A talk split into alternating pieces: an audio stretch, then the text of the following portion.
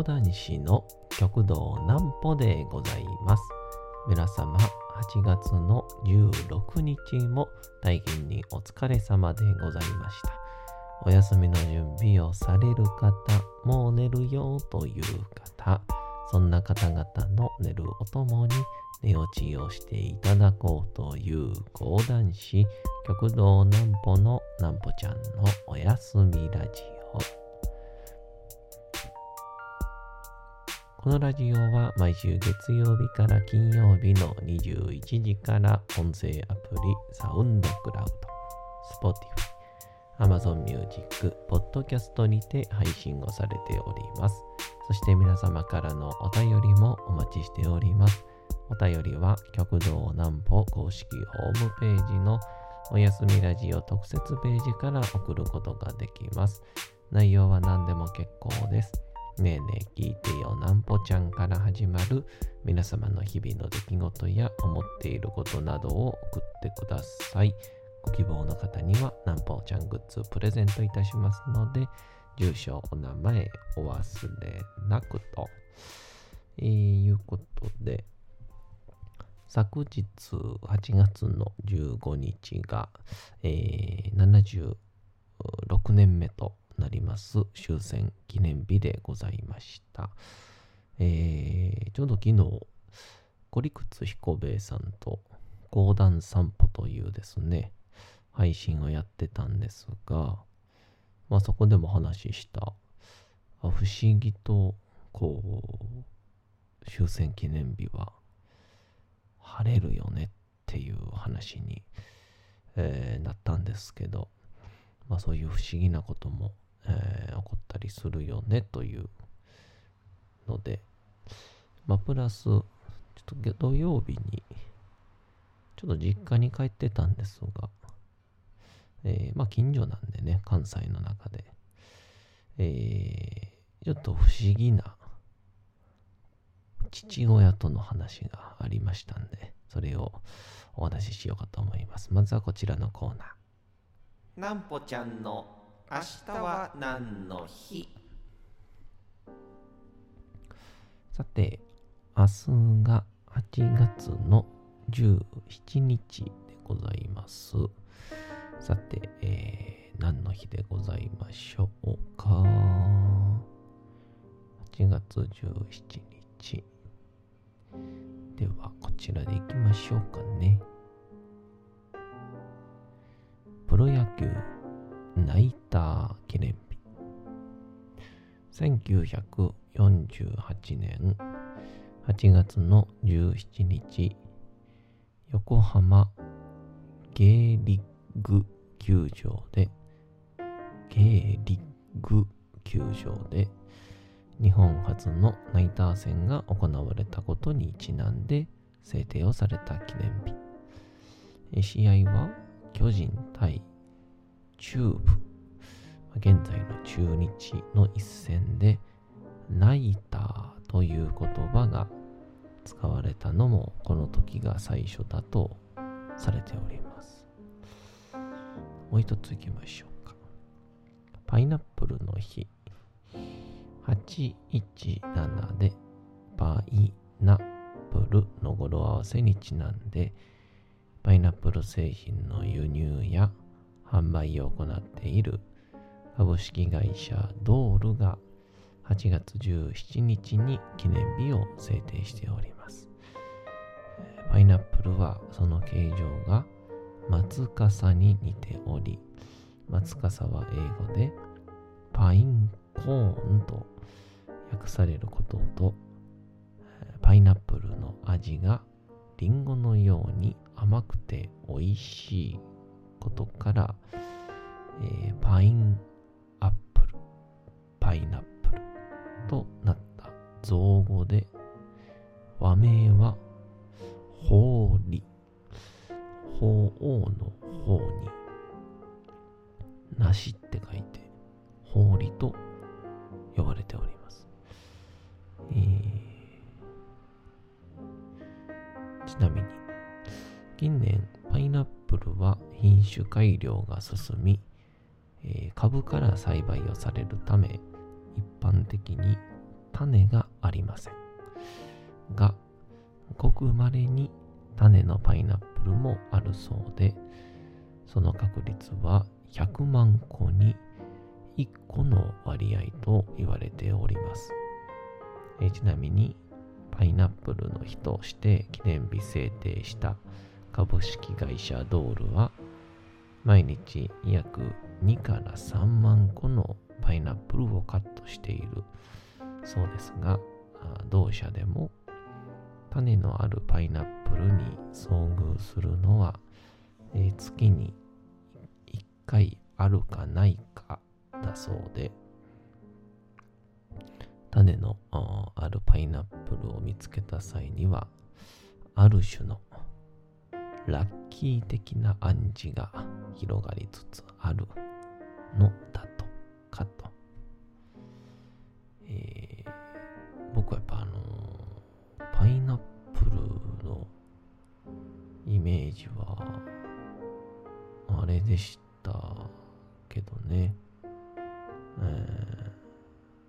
ー、あのー、あれですよ。あの耳を澄ませばかな？耳を澄ませばで、あのー、お姉ちゃんが、こう、パイナップルを持って帰ってきて、こう、切ってくれるんですよね。で、そしたら、こう、それを食べて、いし、みたいな、えー、あの、こう、パイナップルの下をですね、ガサガサガサっとこう、切っていくみたいな。なんか、あのシーンを、非常に強く、えー、覚えているんですが、えー皆さんのパイナップルの思い出はどこにあるでしょうかという。えー、何の話かわかりませんけど、えー、そんなんで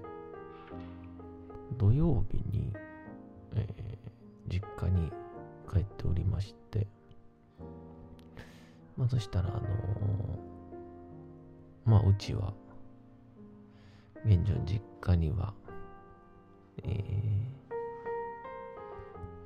うちの父、山本正幸と、山本瞳がいるんですけど、あのー、まあ久しぶりに一緒にご飯食べてて、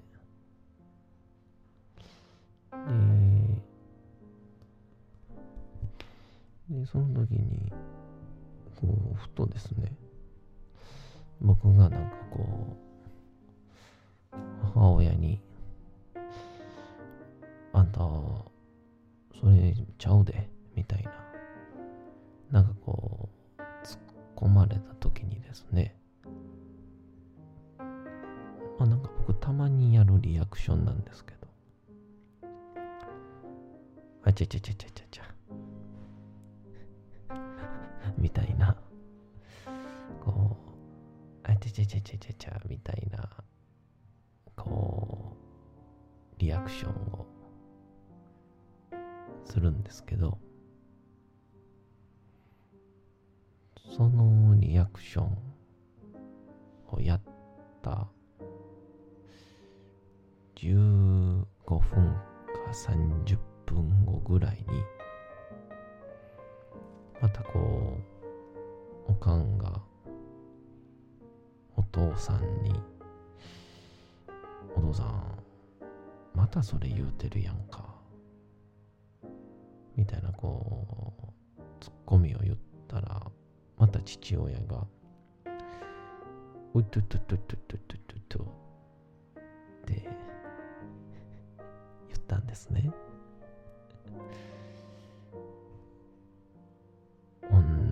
じことやってるわと思って。なんかあの以前、父親が昔、まあ、風呂上がりぐらいでしょうけど、こう、まあ、夏場暑い時に、こうパンツ一丁でね、ぼーっとこう、してる姿を、信じられないっていう、もう、そんな大人に俺は絶対にならないみたいな。思ってたんですけどいざこの半年ぐらいですかね。暑い時ちゃパンツなんすよね。いやあのねもちろんあの来客が来てる時にはそんなパンツにはならないですよ。まあでも一人の時はそんな格好になってていつの間にか親父と同じことやってますみたいな話したんですけど。でもあのとうとうそのいわゆるリアクションというかまあ、あとはこう手の所作とかものを喋るときにこうまあ多分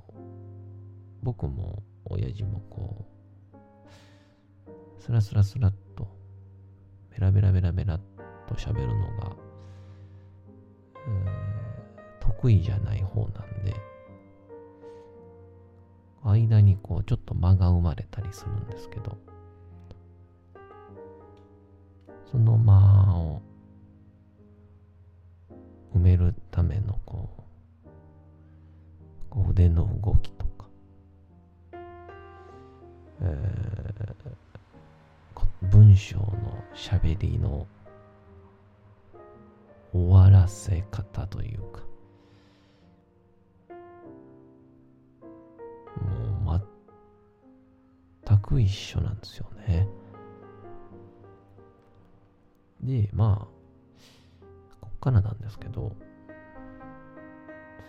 その親子やからねって言われたらそれまでなんですが、僕、高校は卒業して、そっから東京に大学行ったんで、4年間、まあ、実家に帰るって言っても、まあ、年末年始と夏休みぐらい、まあ、数日ずつと、えー、会社員の時は1年間だけ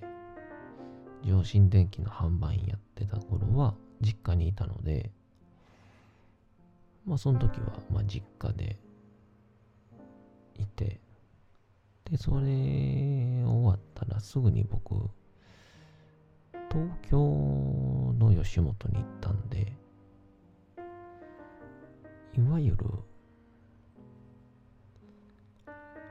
親父と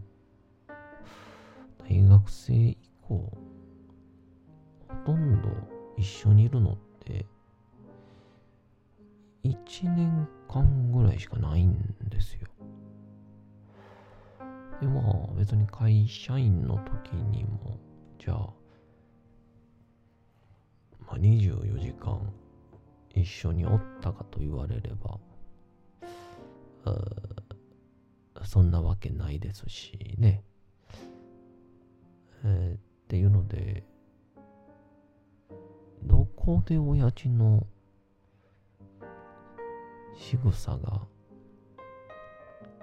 僕の中に入ってきたのかっていうまあ特にあのさっき言うたようなうまく喋れないから作るために腕の動きを使ったりとかなんか話がうまく終われうまく落とせないからなんとかでしょうねみたいな。なんかこうふんわりとフェードアウトさせていく感じ？もうなんかなんて言うんでしょうね。この近年自分なりにこう一人で特に親父といない時にこううまくしゃべる方法はないかなっていうので探した喋り方やったんですけどなぜかそれが一番近くやけど一番関わっていない親父と似るっていうですね。まあこれはもう DNA としか言いようがないんですけど。いやでも喋り方も果たしてそこに含まれるのかなっていう。まあそんな話をちょっと親としててですね。えー。まあなんで最終的にこう今うんまあ喋ったりえー講座の上でいわゆる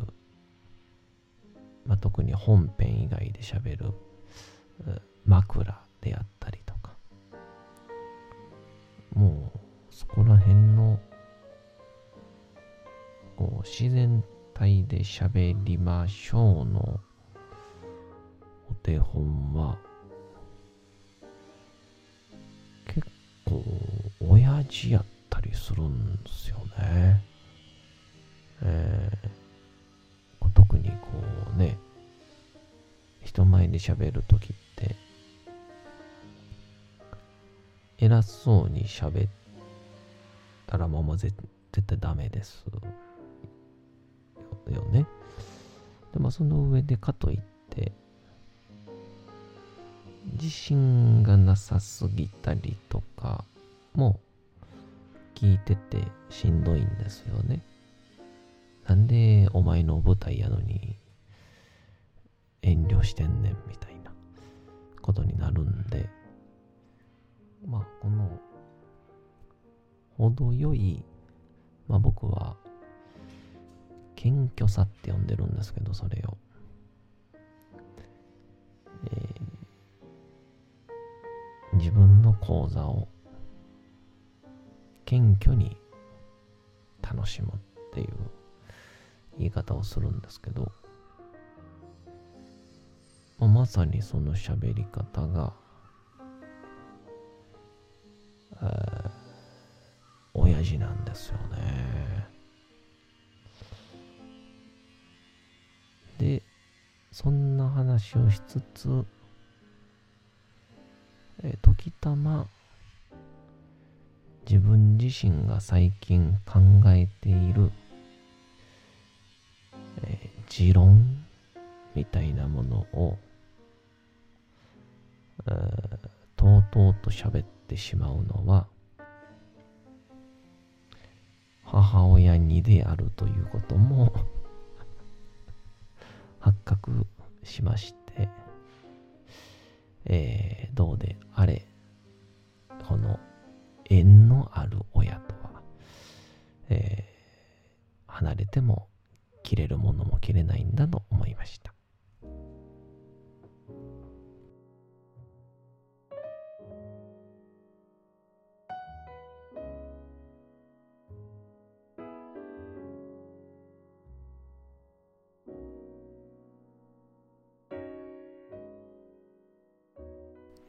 さて、時刻はうとうと朗読会の時間となりました。皆様、小さい頃眠れなかった時に、お父さん、お母さん、おじいちゃん、おばあちゃん、お世話になっている方に本を読んでもらった思いではないでしょうか。なかなか眠れないという方のお力に寝落ちをしていただければと、毎日様々な物語、小説をお届けしております。さて、本日もお読みいたしますのは、チャーリー・チャップリンの自伝、若き日々でございます。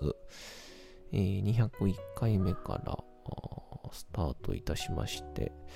今日で200の19回目ですから、19回目ですかね。えー結構進んでまいりましたんで、えーバックナンバーが気になる方は、えー201回目から各回、だいたい21分過ぎぐらいから始まりますんで、えーぜひともお楽しみください。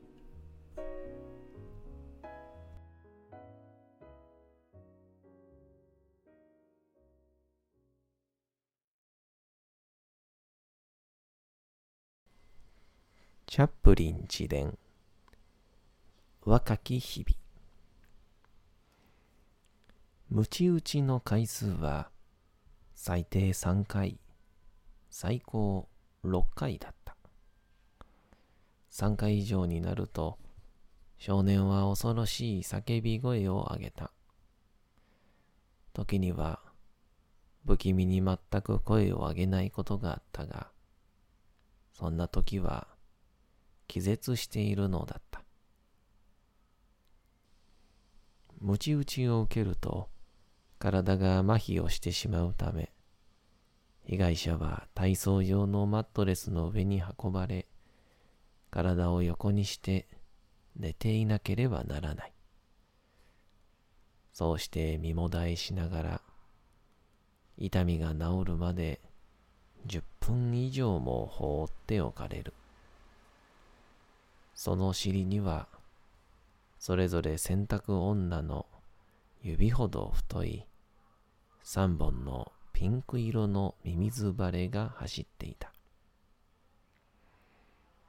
しかし、カバの枝を裂いた鞭を使うバーチングは別格だった。三回撃たれた少年は、二人の軍曹に抱えられて、医務室に運ばれ、医師の手当てを受けなければならなかった。少年たちは、たとえ無実であっても、罪状認否は絶対にするなと忠告し合った。さもないと、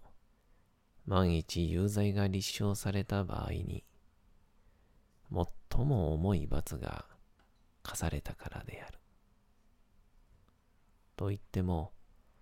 どうせしどろもどろになって、無実を宣言できるような状態にはないことがほとんどだったが。7歳になった私は少年部の一員になった。今でも初めて見たムチ打ちのことはよく覚えている。その時私は黙って立っていたのだが、職員が入ってくると、心臓が鐘のように打ち始めた。机の向こう側には、学校から脱走しようとしたならず者が立っていた。でもその子はとても小さく、机の上に出ていたのは、頭と肩だけだった。痩せて尖った顔の大きな目をした少年だったことを覚えている。校長は重々しく罪状を読み上げると、その子に有罪か無罪かと尋ねて返事を要求した。だが、我らがならず者は何も答えず、校長の前で、ただ反抗的に前を睨みつけるだけだった。こうしてその子は、イーゼルの前に連れて行かれ、とても小さかったので、手首が川帯のように届く石鹸箱の上に立たされた。そしてカバの鞭で3回叩かれた後、治療のために医務室に運ばれていった。